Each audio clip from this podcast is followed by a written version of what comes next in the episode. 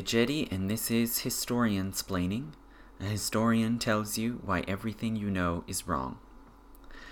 This is my fifth lecture on the Middle Ages, and at this point, I'm going to start focusing in on specific topics in the Middle Ages. And I'm going to start with the Crusades.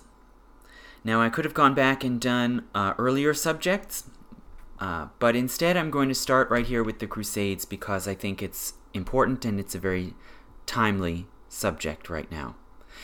So, this lecture is going to be about the beginning of the Middle Ages, and it's going, excuse me, the beginning of the Crusades, and it's going to try to answer the question why did the Crusades happen? Now, with any huge movement uh, or any war, there are always going to be many answers uh, to that question. But still, I'm going to try to distill down uh, the basic forces that were at work in medieval society that made this bizarre cataclysmic event happen. Why did hundreds of thousands of people very suddenly and unexpectedly set out on a really uh, insane mission uh, to a distant land where most of them had never been, uh, and on uh, with very little chance of success, realistically.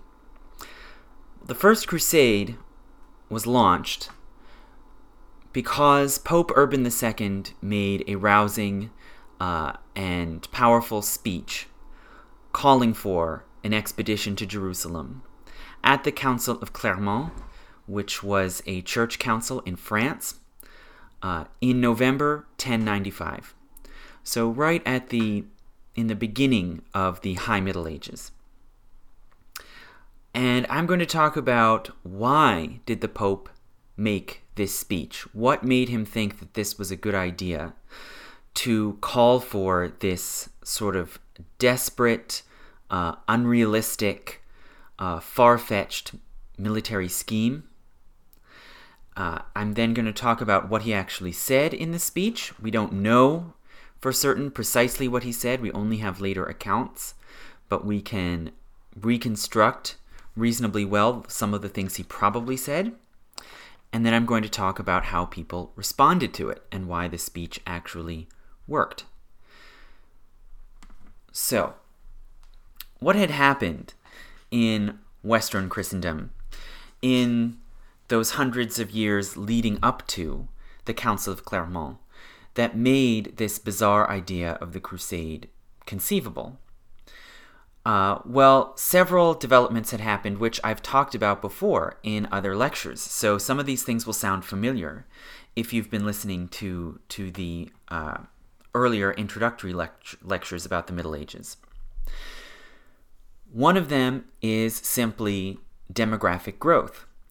Uh, the climate in Europe had gradually been warming from about the 800s through the 1000s. Productivity of farms was massively increasing. New land was being brought under cultivation. Much bigger and more reliable food surpluses uh, were available.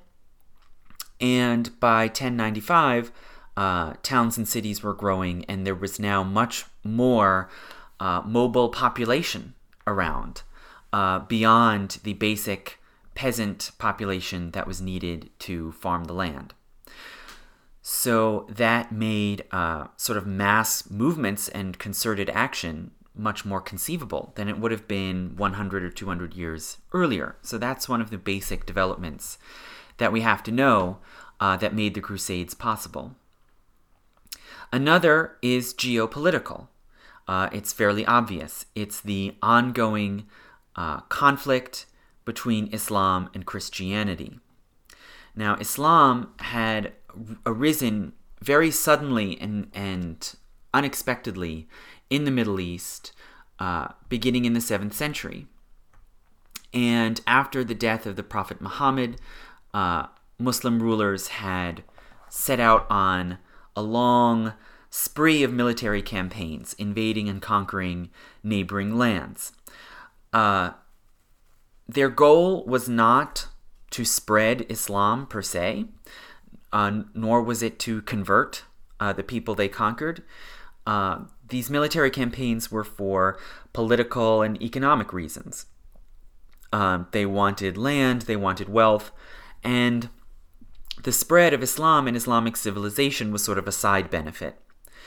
Uh, nonetheless, these uh, Islamic armies very rapidly conquered most of the Middle East, including uh, Syria, Palestine, Egypt, uh, North Africa, and uh, finally, in the 8th century, uh, Muslim armies had actually invaded Western Europe when they crossed over into Spain and Portugal.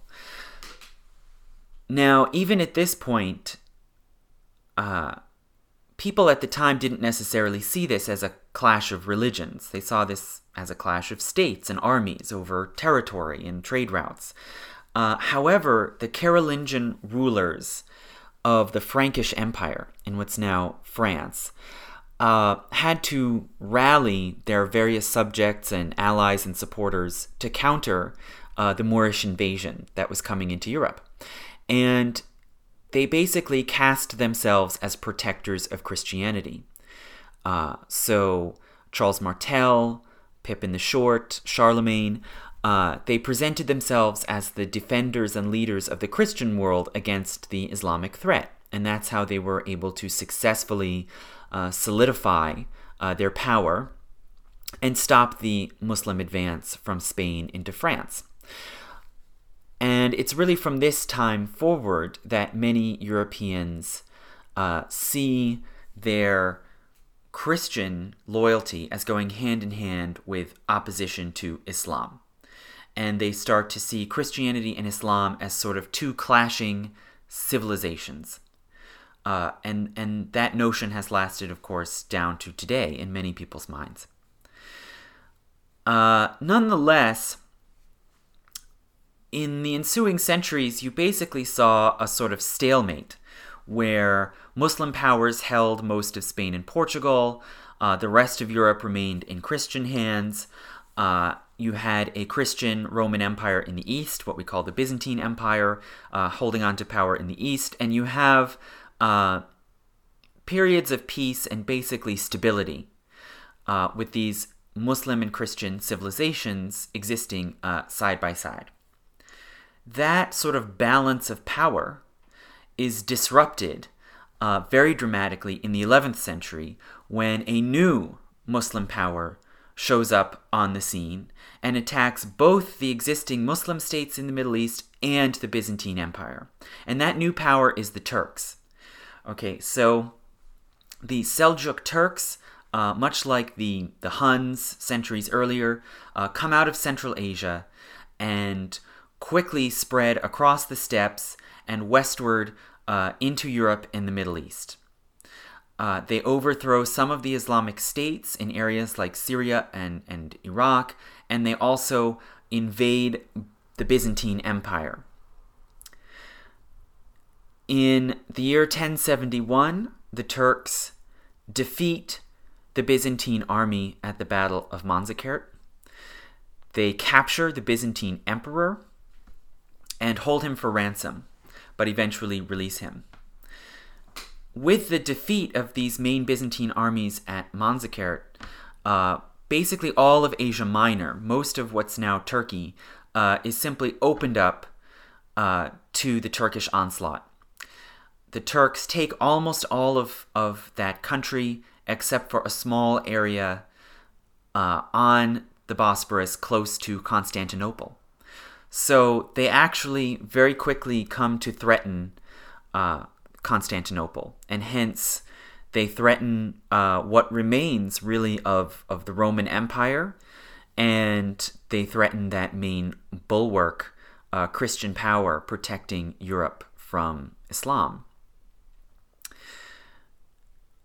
the Byzantine emperors, after the Battle of Manzikert, write a long series of letters to the Pope, right, the leader of Western Christendom, basically imploring the Pope to send help. Uh, they want the Pope to organize some Western Christian knights who by now are known for their fighting skills and, and prowess. Uh, to they want the Pope to send uh, an away team of knights to Constantinople to help defend what remains of the Eastern Roman Empire against the Turks. Uh, this was really a tall order because just journeying to Constantinople was very uh, expensive and risky and a, a major undertaking, uh, let alone uh, being ready then uh, to fight and defend a city against the Turks. Uh, so, for decades, the popes simply ignore these pleas, or at best give them sort of half-hearted entertainment, but don't they don't take action. Uh, nonetheless, this threat of, of the Turkish uh, advance towards Constantinople is on the minds of people in uh, Western Europe, and it is one of the main reasons that uh, that the notion of a concerted crusade uh, eventually comes to the Pope's mind. Nonetheless, why did the Pope take this step, not only of organizing knights, but of calling for a kind of massive concerted expedition to the east in 1095? Well, it wasn't just to protect Constantinople and the Byzantines. The idea of calling a military expedition uh, also offered to possibly solve internal political problems within Western Europe. So, Western Christian society was still terribly divided and in many ways dysfunctional, disorganized, and there were all kinds of ongoing uh, disputes uh, that could be at least papered over, if not permanently resolved, by a concerted military action under papal leadership. So, one of these was the divide between Eastern and Western Christianity. So, uh, there was a deepening split between the Eastern and Western churches. Uh, the Western Church, of course, used uh, Latin as its sacred language, looked to Rome uh, for leadership, and had all kinds of doctrines and practices that differed from the Eastern Church, which used Greek as its language of liturgy and theology and looked to the patriarch in Constantinople as its leader. Uh, and this uh, divide over how the church should work and who was ultimately in charge of the church had been getting worse and worse over the 11th century. Uh, in the year 1054, the patriarch and the pope uh, got into yet another fight and actually excommunicated one another so both uh, church leaders at this point looked at the other as a heretic. Now, uh, we in retrospect call this this fight, which led to the Pope and the Patriarch excommunicating each other, we call it the Great Schism. But people at that time didn't necessarily see it as a schism. They didn't see it as a permanent institutional separation of the two churches. Uh, ideally at least, there was still a chance that eventually the two leaders would reconcile and you would have a united, cooperative Christian church. So uh, when the emperor pleaded with the pope to help save Constantinople, uh, the promise, at least one of the promises that the Pope surely had in mind, was that maybe if they did undertake some sort of expedition that successfully saved the eastern capital, that then the church would be reunited under Western leadership, right? Uh, now, the popes were also struggling at the same time with the secular royal powers within Western Europe. So there had been a long uh, dispute, particularly with the Holy Roman Emperor, over who had the the power to choose and invest church officers. who had the right to appoint bishops and priests and abbots and so forth, uh, the so called investiture controversy. And uh, the popes had been desperately fighting uh, with royal. Royal authorities, the Holy Roman Emperors, also kings of France, kings of England, over these sort of uh, legal and political powers. And popes had excommunicated a lot of these kings and emperors as well. So you had kind of excommunications flying in all directions as people disputed, you know, who was head honcho in this East, uh, in this Western Christian civilization. Uh, this dispute also promised to possibly be uh, resolved or at least put into the background if uh, if these secular rulers rallied together and united uh, behind the Pope's leadership in uh, a sort of grand cause of saving the East. Now, just to add insult to injury, the Pope who called the Council of Clermont, Pope Urban, was actually not the only Pope. The Western Church was divided over who was the legitimate Pope. Uh, and there was another pope called Clement who actually controlled most of Rome. So the pope who held the council in France, Pope uh, Urban, actually rarely set foot in Rome because he was not safe there. It was under the control of supporters of a rival pope. And this is the sort of thing that can happen when you have uh, an institution like the Western Church where councils elect the leader uh, there can be all sorts of disputes over what's a legitimate council. Were enough people there? Was there a quorum? Was it called by legitimate authority? Uh, did it operate according to legitimate rules? And so these councils could be sites of of disputes and confusion, and hence you could end up with disagreement over who was actually the legitimate pope. And that was the case with Pope Urban. He had a so called anti pope, a rival pope, always looking over his shoulder. So, uh, again, calling for a crusade was a way that Pope Urban could possibly um, uh, settle this dispute and establish his legitimacy and loyalty to him as the real pope. Now, lastly, there was a kind of ideological tension and conflict within Western Christian society.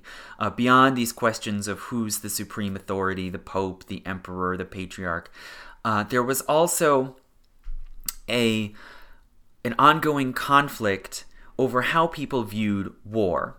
So uh, the noble class in Western Europe was technically a warrior class. And indeed, many of the minor nobles all over Europe were knights. They were warriors trained to fight on horseback. And uh, warfare was how they achieved glory and honor, it was how they achieved uh, wealth, and it was what they were uh, born and, and bred and raised uh, to do. At the same time, church teachings held violence and killing of any sort to be sinful. And they were constantly castigating these nobles to stop fighting each other, uh, to live as peaceful Christians, and if they did engage in war, to uh, confess, to uh, repent of their sins, and, and perform penances for this violence.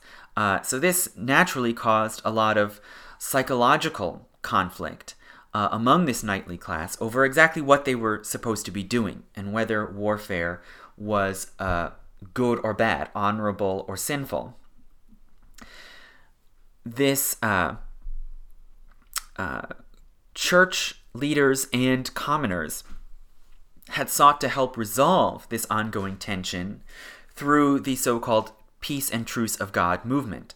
So, a movement to set rules limiting whom nobles could attack and when. Uh, and various uh, sort of spontaneous councils had gathered, especially in cities in France uh, in the late 900s and on into the 1000s, uh, which set up, uh, which proclaimed new rules saying that nobles, for example, could not attack peasants, could not attack church members, uh, women, uh, the aged, children, uh, basically limiting uh, nobles' uh, ability to fight anyone other than other armed nobles. And this had greatly reduced the sort of wanton raping and pillaging that had been going on through the Dark Ages. Uh, they also called truces of God, which were specific times of the week or the year when nobles could not fight. So, sun, initially Sundays and major holidays like Easter and Christmas, then all kinds of other feast and holy days, uh, Lent, and eventually uh, several days a week were set aside when no fighting was allowed under this uh, truce of God.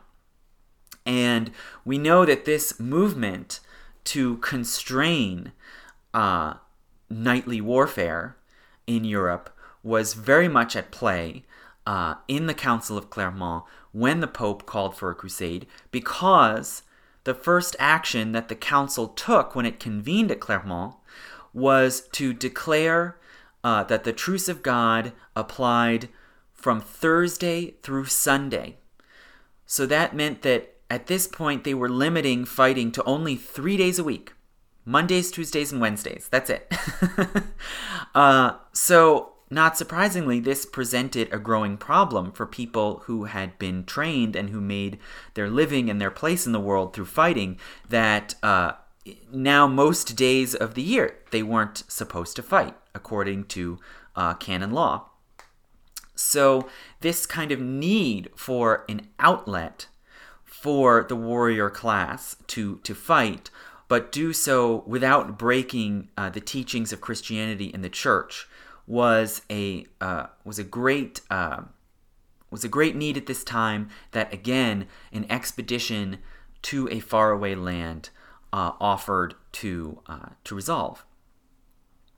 So we can see all of these kinds of uh, advantages, political advantages, and possible political and social rewards that the Pope and the Church could reap if they called for uh, an expedition for Western Christian fighters to venture out to the east and help protect the Byzantine Empire. Uh, nonetheless, it was still a very risky idea. And what the Pope ended up doing was not just calling for a team to go help protect Constantinople, but he actually called for an expedition to recapture Jerusalem. And this even more than a mission to Constantinople. This was a really crazy, off the wall, uh, unlikely uh, idea. And yet, uh, it seems Pope Urban decided that this was a high risk but high reward bargain, and he took it. Now, why Jerusalem? Well, obviously, Jerusalem has greater religious significance uh, than than Constantinople does. But it had a particular kind of religious significance that fit uh, very tightly into the beliefs and practices of medieval Western Christianity in a way that made it much more powerful of a motivator than, uh, than Constantinople or the Eastern Empire okay, why? What what was it about Western Christianity that made this idea of a of an armed expedition to Jerusalem so appealing and made it make so much sense both to the Pope and to the followers that he inspired? Well, uh, Christianity at this time was built on a series of rituals and repeated practices that were that really structured the religion. Remember, most people, even nobles at this time, were illiterate. So people's understanding of Christianity was not based on reading the Bible or reading religious texts. It was based on repeated uh, actions, right? Uh, words that are recited, uh, rituals that are performed. And uh, the sacraments of the Western Church had not yet been officially codified. That didn't happen till later in the 1200s that they codified that there are seven sacraments. Uh, but there were there was a whole variety of different uh, life cycle rituals uh, and uh, worship rituals that were considered sacraments, right? Holy actions. Uh, and one of these was the sacrament of reconciliation.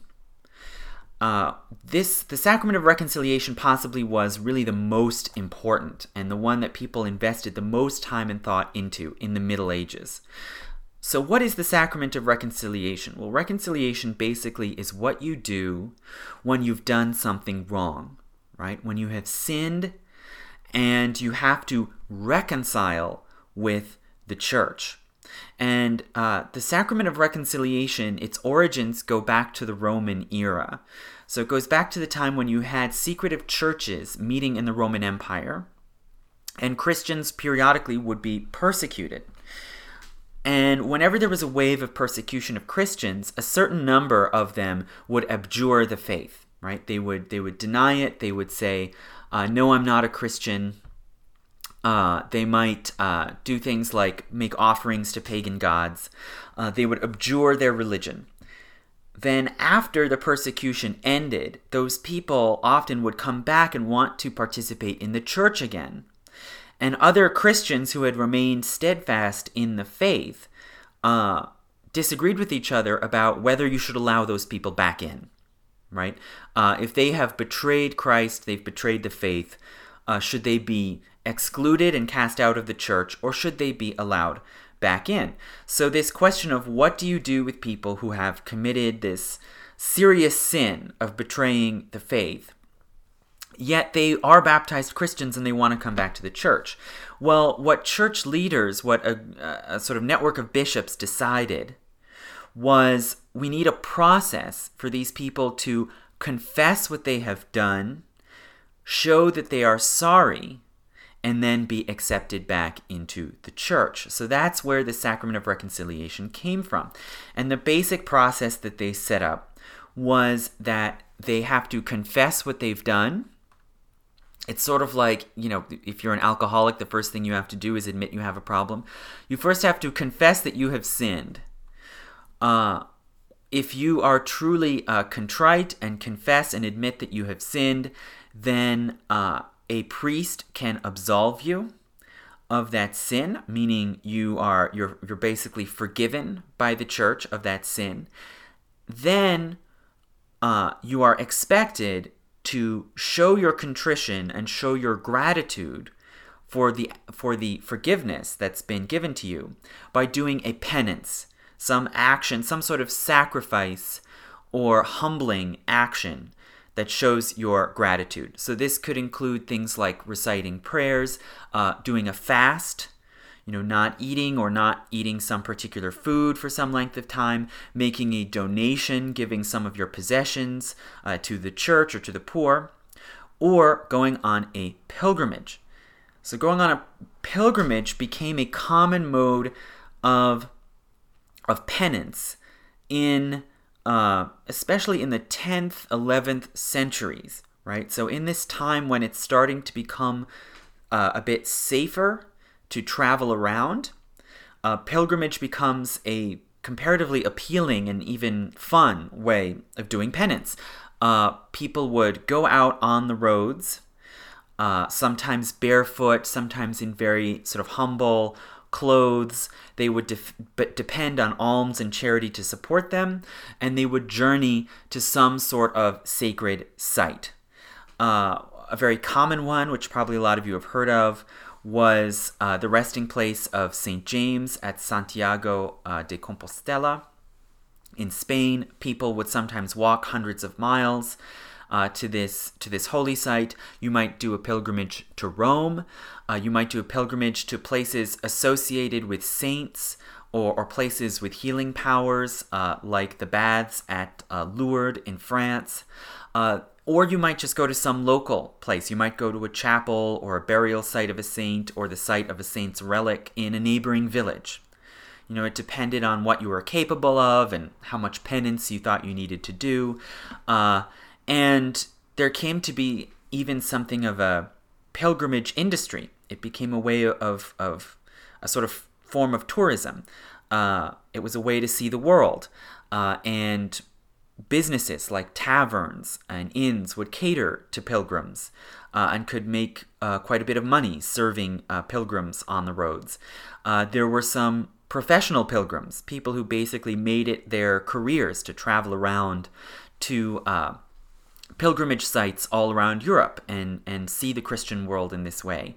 Uh, Margery Kempe is an example of a medieval woman who was one of these kind of professional pilgrims, and she basically wrote a guidebook, much like a modern day uh, travel book, uh, explaining what the good sites are and what are the good inns to stay at on the way, and uh, where to go if you want to see different sorts of places or or get healing power for different kinds of illnesses. Uh, so pilgrimage was a huge part of medieval life already by 1095 pilgrims were expected to go unarmed. Uh, you were supposed to be uh, you know, humble and contrite and accept whatever fate uh, uh, befell you.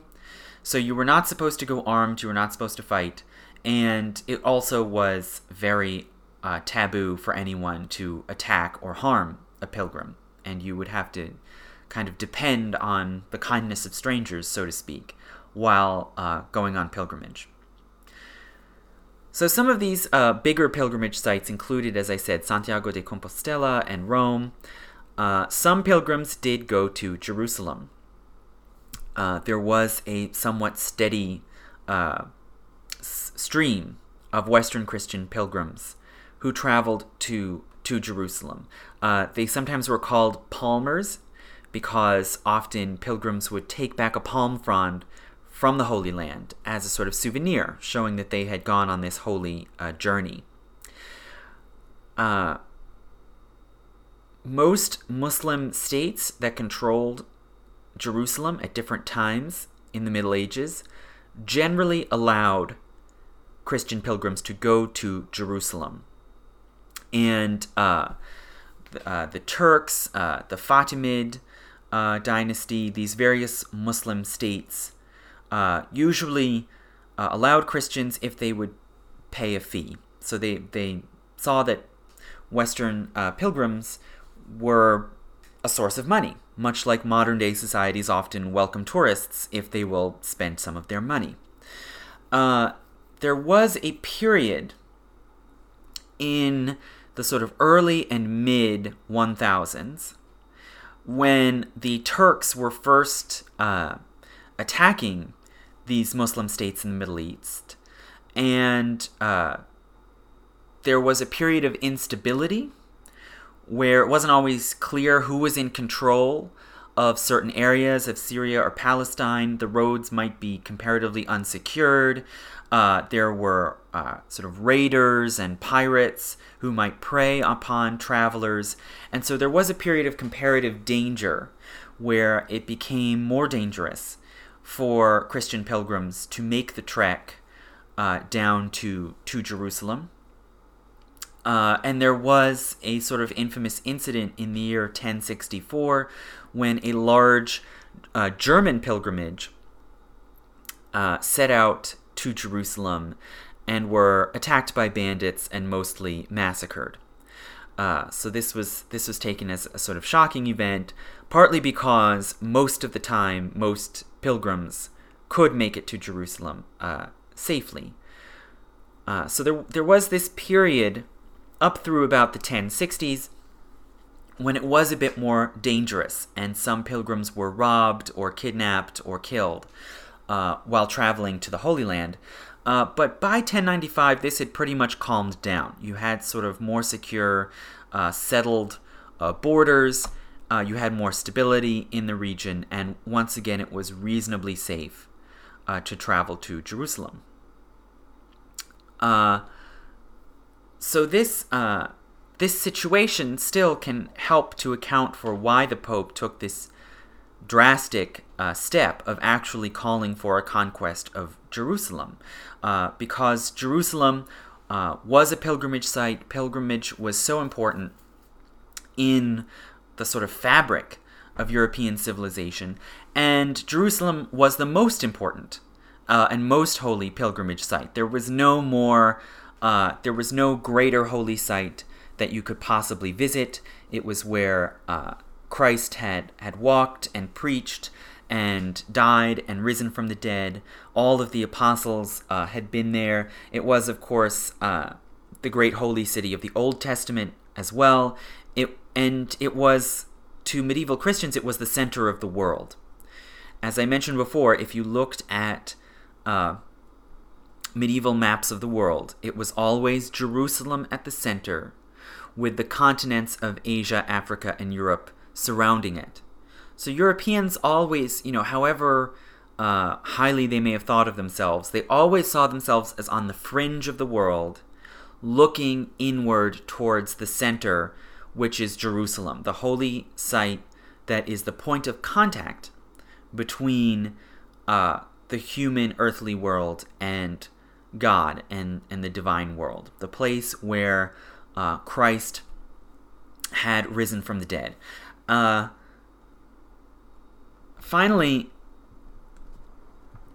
it may seem strange, considering all of these factors, that the Pope only called for a crusade in 1095. Why not earlier? Why not in this period when there was comparatively greater danger uh, to pilgrims? Well, apocalypticism was a factor as well. We certainly know it was a huge factor in how people responded to the Pope's speech, but it probably also is one of the reasons why the Pope made this speech at this council in 1095 was expectations of a coming apocalypse. So generations earlier, uh, in the years leading up to the year 1000, many people had expected that the second coming of Christ was imminent. Uh, so, in, in the Christian worldview, uh, they were living in the final age of humankind, which was the Christian age, and that that age would, would finally end when uh, Christ returned and judged uh, the living and the dead. And many people expected that that would actually happen in the year 1000, that there would be 1000 years of the Christian era, and then when that was up, you would uh, you would finally have uh, the apocalypse uh, and the final victory of Christ against Antichrist and good against evil. People woke up on New Year's Day 1000 and nothing had happened. Uh, so there was a sort of disappointment and disbelief on the part of many people that uh, that the second coming didn't arrive, and that things seemed to be going on the same as before. Now, not surprisingly, many people asked why, and they turned their minds to Jerusalem, uh, to the center of the world, and the place where naturally Christ would probably return, because that's where he had died and resurrected. And they said, well, Jerusalem is in non Christian hands. So, could Christ reappear uh, and take up rulership of the world surrounded by by enemies as they saw it? So, an explanation that a lot of people turned to was that uh, in order for the second coming to happen, Christ had to return among friends. Jerusalem had to be in Christian hands. Uh, and from there, people began to speculate well, maybe a second coming is still possible once we have recaptured Jerusalem, and Jerusalem is once again a Christian. So 1095 city. was actually a very opportune moment to call for uh, an expedition to retake Jerusalem because it implied that the second coming could happen in 1100 the next big sort of round number year, if by that time the Christians held Jerusalem. And that was clearly the subtext that many people read into uh, into the Pope's message that uh, the second coming, the way will be prepared for the second coming if we hold Jerusalem in 1100. Okay, with all of this being said,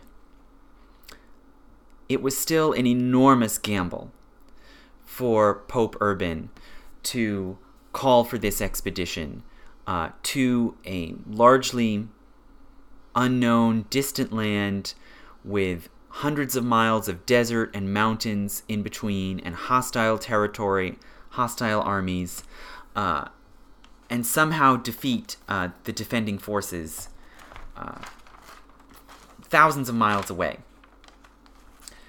So, what did the Pope say? How did he get this movement underway? Well, again, we don't know precisely what he said. Uh, he didn't preserve a written record of his speech, and no one copied it down verbatim at the time. Rather, people recalled it later, uh, usually a few years later. And the accounts of the speech are not entirely consistent. Uh, so we have to go with our best guesses based on the evidence we do have. It's pretty clear that he decried violence that the Islamic rulers were supposedly perpetrating against pilgrims and against the Christian residents of the Holy Land. Now we have to remember the Crusades conquered uh, large swaths of Syria, Armenia, Palestine, and the city of Jerusalem. Those areas were all still majority Christian at this time. Islamic rulers did not prioritize conversion of their subject peoples, and they did not consider conversion by force to be legitimate. And so, a conversion of people who had been conquered by Muslim uh, states was very slow and very gradual. And at this time in the 11th century, most Middle Eastern people in these areas like Syria and Palestine were still Christian. Okay, they were Syrian Christian, Armenian Christian, Greek Christian, various uh, sorts. So this was a case of of largely Christian areas being ruled by Islamic governments and a, a Muslim uh, ruling class. And uh, the Pope and his closest supporters portrayed this Muslim rule as tyrannical and violent. Uh, his speech probably decried uh, atrocities that the Muslims were often accused of, such as forced circumcisions.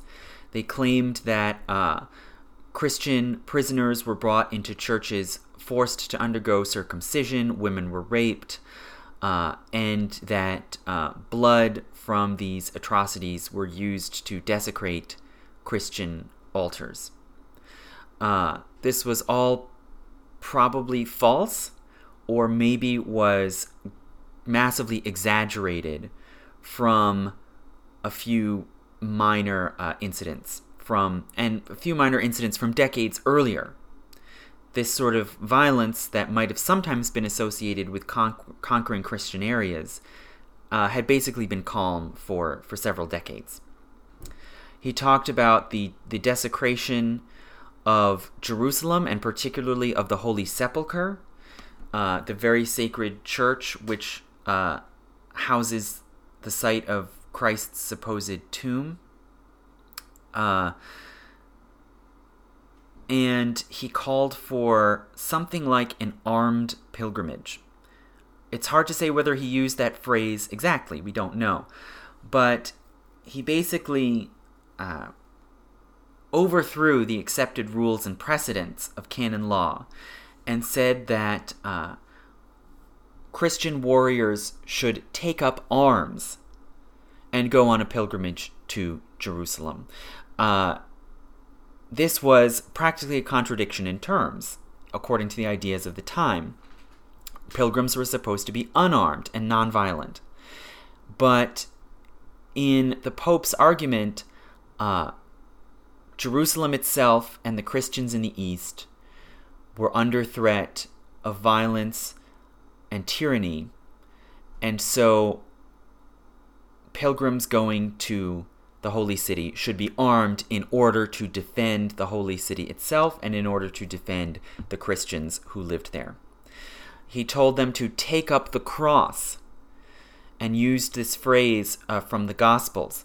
Uh, so he in in his uh, in his portrayal, the people who would go on this armed pilgrimage were actually making a sacrifice.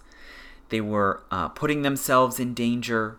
They were giving up their comfort uh, at home, giving up their power at home, and going out uh, to serve the cause of Christ and Christianity. And he urged them to go out on the road. Right? He uses this, this imagery of journeying out as warriors on the road, and this clearly was evoking uh, chivalric uh, heroism and the idea of the, the heroic knight errant, which at this time was being increasingly celebrated and enshrined in the chansons de geste, the epic stories of deeds of great knights, like El Cid or Arthur and the Round Table, and so forth. So, uh, so he was offering a new kind of opportunity to the Western Christian knights of that time. That that uh, even as they were being increasingly discouraged and restricted from fighting against each other and fighting in Europe, they had this opportunity to go out and fight in a faraway place, to go on adventures, to show their heroism, their chivalric uh, self sacrifice, and do so uh, as pious Christians and in service of Christianity. Now, probably a lot of people, certainly many people have said, and you may have heard over the course of time, that people went on crusade because they were offered an indulgence, meaning that their sins would be forgiven. That is not accurate. There's no evidence that the Pope said that. Rather, what he said, what we what we know of from the existing records of the Council of Clermont, is something that makes a lot more sense in the context of the religious beliefs of that time.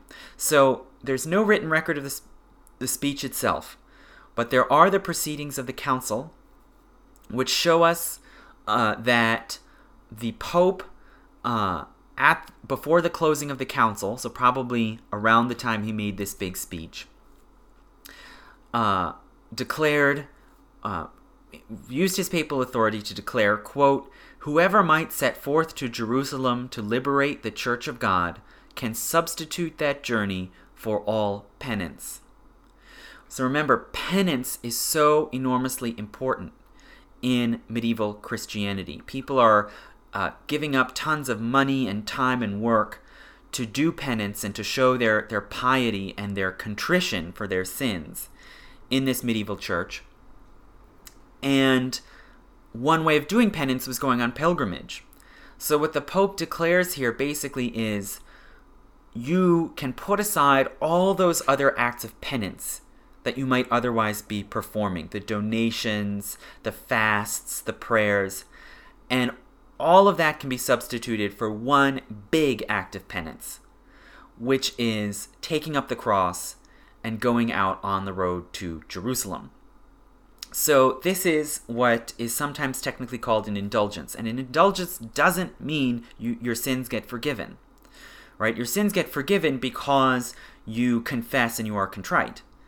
Uh, rather, uh, an indulgence is an act of penance that can substitute or stand in for some other act that you might have been assigned or that might normally be customary right it's one it's one act of penance that's allowed to take the place of another and this uh, this indulgence for the crusaders was all your penances can all be uh, dropped in favor of this one big act of penance so what the Pope was calling for was, again, an armed pilgrimage, something totally new and different and outside of normal church customs. And he was offering an indulgence. This one uh, uh, act of penance could substitute for all others. And so, this is why, properly speaking, the Crusades were not a holy war. That's not exactly what the Pope or the Church was proposing. But they were uh, the Pope Urban was uh, putting forward this armed pilgrimage as a kind of penitential warfare, right? Warfare had normally been considered sinful, but in this case, it would be penitential. It would be an act of sacrifice to undertake this uh, armed expedition on behalf of protecting Jerusalem and protecting the Christians in the East. So this seems to be basically the meat of what the Pope said. Uh, the the Eastern Christians are under attack. The holy sites are being desecrated, and it is now the duty of Christian fighting men to take up the cross and go out and, in an act of penitential warfare, journey to Jerusalem and, and retake Jerusalem for Christ. Okay. So, considering all the reasons why this was a strange and extreme and risky uh, idea, it was probably quite uncertain how people would react. Uh, and the Pope had to put all of his persuasive and rhetorical power into this speech to get people excited and get this movement launched. Reportedly, as soon as he was done, and the chroniclers are quite consistent about this, as soon as he was done, many knights who were observing the council stood up and declared Deus vult, God wills it. So there was this in, in, immediate, enormous enthusiasm and confidence in the crusade message. Was this entirely spontaneous? Uh, it's also very possible that the Pope had strategically put out the word to certain knights and nobles that he knew would be sympathetic that they should stand up and chant Deus Vult as soon as his speech was over. So it certainly may have been pre planned and staged. But nonetheless, it uh, immediately caused tremendous enthusiasm. Uh,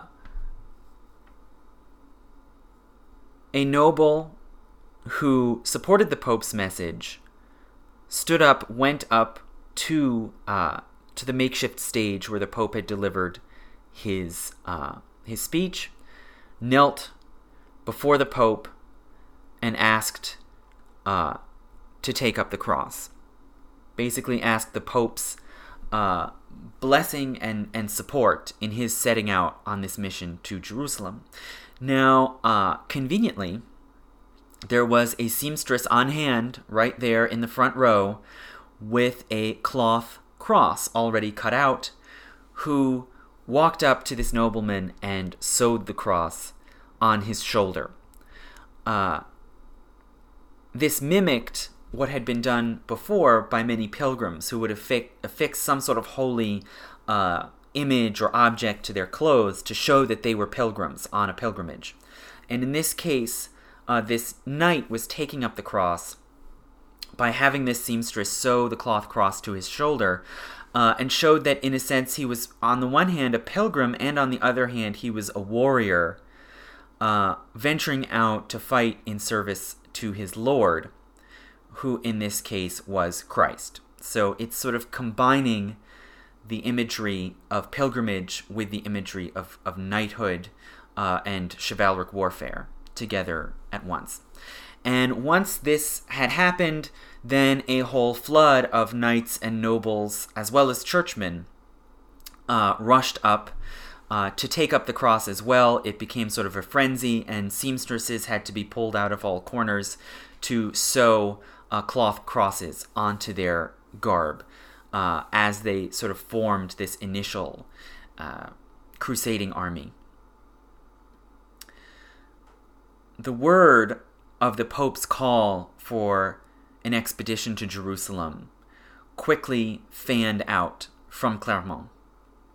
So, uh, so on the one hand, the Pope continued his speaking tour around France and spoke at several more uh, church gatherings around France, preaching this crusade. But at the same time, uh, the movement kind of took on a life of its own beyond the Pope's control self appointed messengers, many of them simple commoners, uh, you know, minor merchants, tradesmen, pilgrims, ventured out all over France and then into Germany and the Low Countries and Italy, spreading the word of what the Pope had said and calling on men and women to support this armed pilgrimage. Some of them by joining it, by taking up arms, some of them by giving food or money or supplies, but in whatever way that was, was within their power, uh, supporting this grand mission.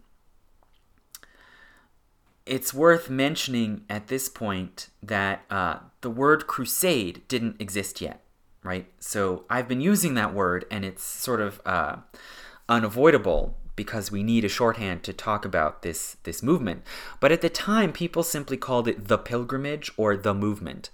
Uh, it was seen as a, a penitential act, an act of sacrifice for the sake of Christ and the Eastern Christians.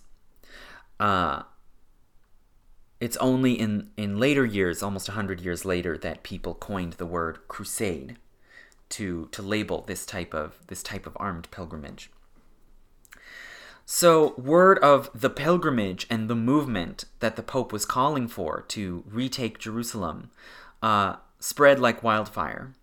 And the courses of enthusiasm ended up splitting into two basic streams. So, on the one hand, you had a great number of knightly recruits, of armed, trained noblemen from, particularly from France who uh, took up the cross. France had traditionally had a special relationship with the papacy. It goes right back to uh, to Charles Martel and to Charlemagne and his uh, protection of the Pope against the Lombards.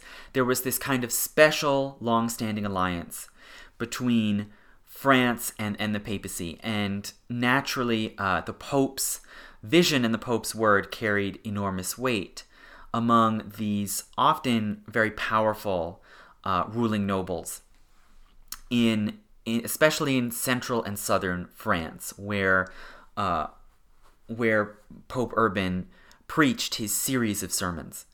Uh, so you get a fairly organized, well equipped, comparatively well prepared uh, army organizing itself in this winter of 1095 to 96, mostly in France.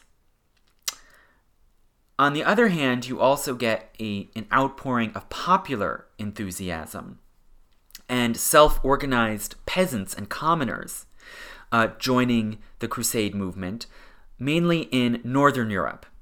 So, Northern France, the Netherlands, Northern Germany.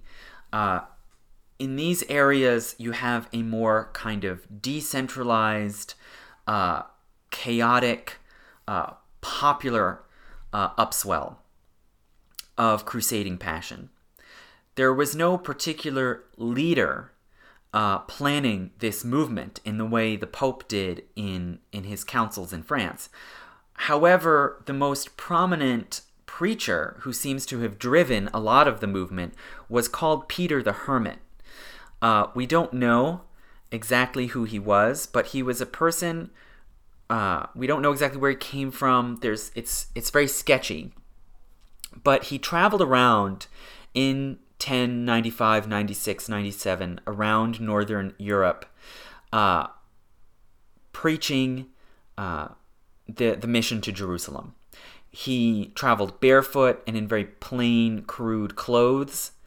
He reportedly didn't eat bread or meat, uh, which was seen as, as being kind of a holy or penitential diet to restrict to restrict your diet. However, he did consume fish and wine, so you know he wasn't actually all that ascetic.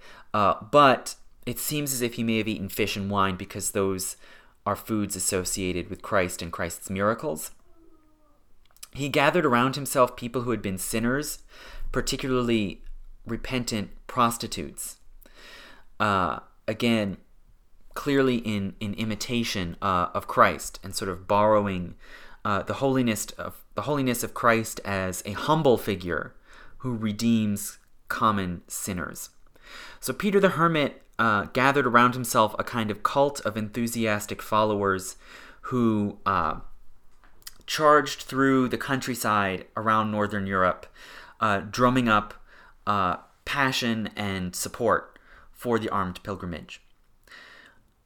there were reportedly many signs and miracles seen uh, in Europe at this time, which people interpreted as uh, signs of the importance and the legitimacy of the Pope's crusade. Things like uh, comets and unusual objects in the sky, earthquakes, uh, strange insects, uh, animals behaving in strange ways, and these sort of anomalies, uh, as often happened, were taken to be signs or miracles, uh, encouraging people to believe in the crusade movement. So, by about the end of 1096, we have a serious movement, or, or you might say two very serious and very different movements that were effectively gathering force uh, and preparing to launch the expedition to Jerusalem. The, uh, the sort of popular movement that we saw in Northern Europe gradually uh, gathers together into large, sort of makeshift peasant armies that set out from France and the Low Countries and Western Germany and set out to the east in expectation of eventually uh, gathering at Constantinople, where they can then uh, proceed to Jerusalem. One of the first things they do is they attack Jews.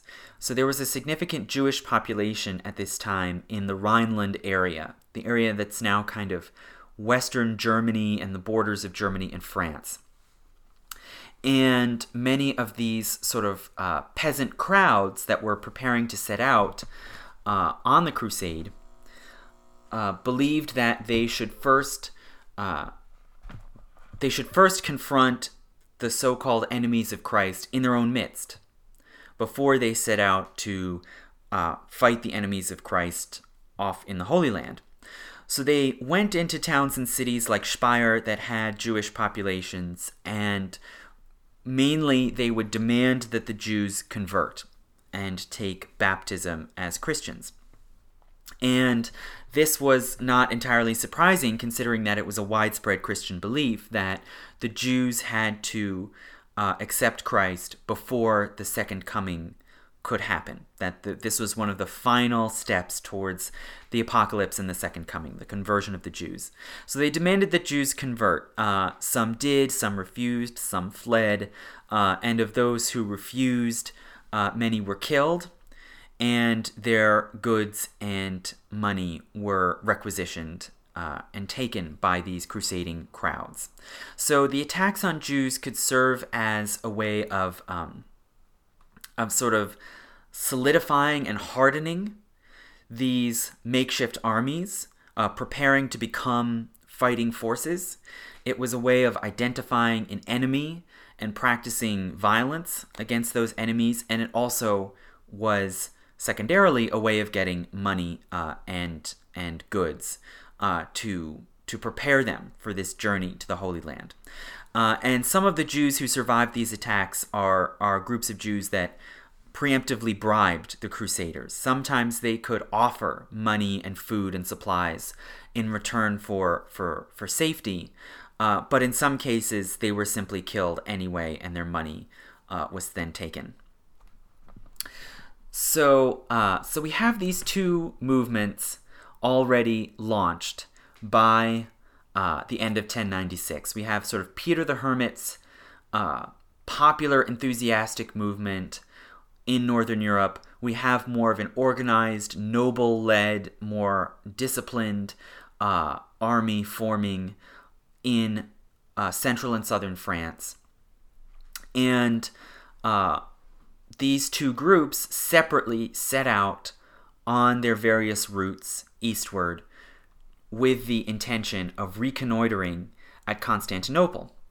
And uh, as they set out uh, to the east, uh, people have to come up with ways of talking about this totally new, unprecedented, bizarre movement. Who are these people? What are they trying to do? And the armies came fairly quickly to be referred to as Franks. Uh, so remember, Frank is, is, is the name of an old uh, Germanic people that had invaded the Roman Empire and set up the Frankish Empire under uh, under Charlemagne being the most famous Frankish uh, ruler, and uh, and so many of these crusaders came heavily from France and came from the sort of old nobility of France, uh, and their main common language that they spoke was medieval French, and so they came to be called Franks in contrast to uh, the pe- the Eastern peoples, Greeks and Syrians and so forth, that they were going to encounter in the East. So these two different groups of Franks uh, set out to the East uh, with the goal of getting uh, housing and weapons and supplies and so forth at Constantinople. Uh, and from there, not simply fighting on behalf of the emperor, but setting out into the Holy Land with the goal of attaining Jerusalem. So, uh, what I'll talk about in later lectures is what actually happens in the Crusades and what happens when these masses of probably hundreds of thousands of Franks start pouring in to the capital at Constantinople.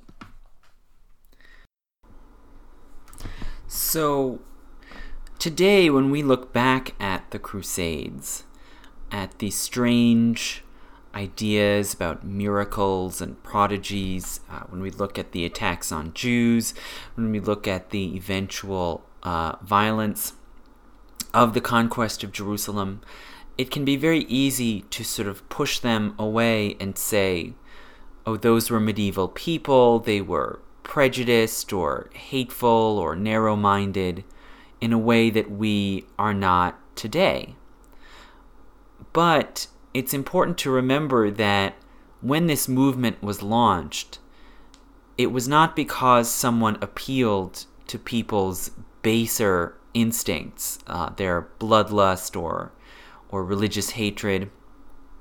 It really worked by appealing to their highest ideals, right? Their sense of self-sacrifice, uh, their desire to protect uh, the innocent, to protect the victims of tyranny, and really very well calibrated uh, propaganda played on these sort of higher ideals and impulses that led so many people to join uh, this movement. And so we have to be very careful of sort of sneering and saying, oh, those people in the past are so unlike us, especially at a time when we in the United States have been at war in the Middle East for off and on for more than 25 years now, and when so many military actions are justified using this rhetoric of protecting the innocent, protecting the victims of tyranny, uh, spreading our ideals. Uh, we should be very careful of thinking that we are so much smarter or more enlightened uh, than people, uh, these people almost a thousand years ago. So that's why I think it's very important to fully understand what the Crusades were really and where they came from and what sort of aspects of human nature played into uh, into the Crusades. So, uh, in future lectures, I will talk more about how the Crusades actually worked and what happened. And uh, if you like uh, these lectures, you can find uh, all of them on, on Stitcher and SoundCloud and iTunes, and hopefully eventually on YouTube. And please uh, take a look at my Patreon page, also under Historiansplaining, and your support would be tremendously welcome in keeping these lectures coming. And if you have any questions or topics you want me to address, email me at historiansplaining at gmail.com.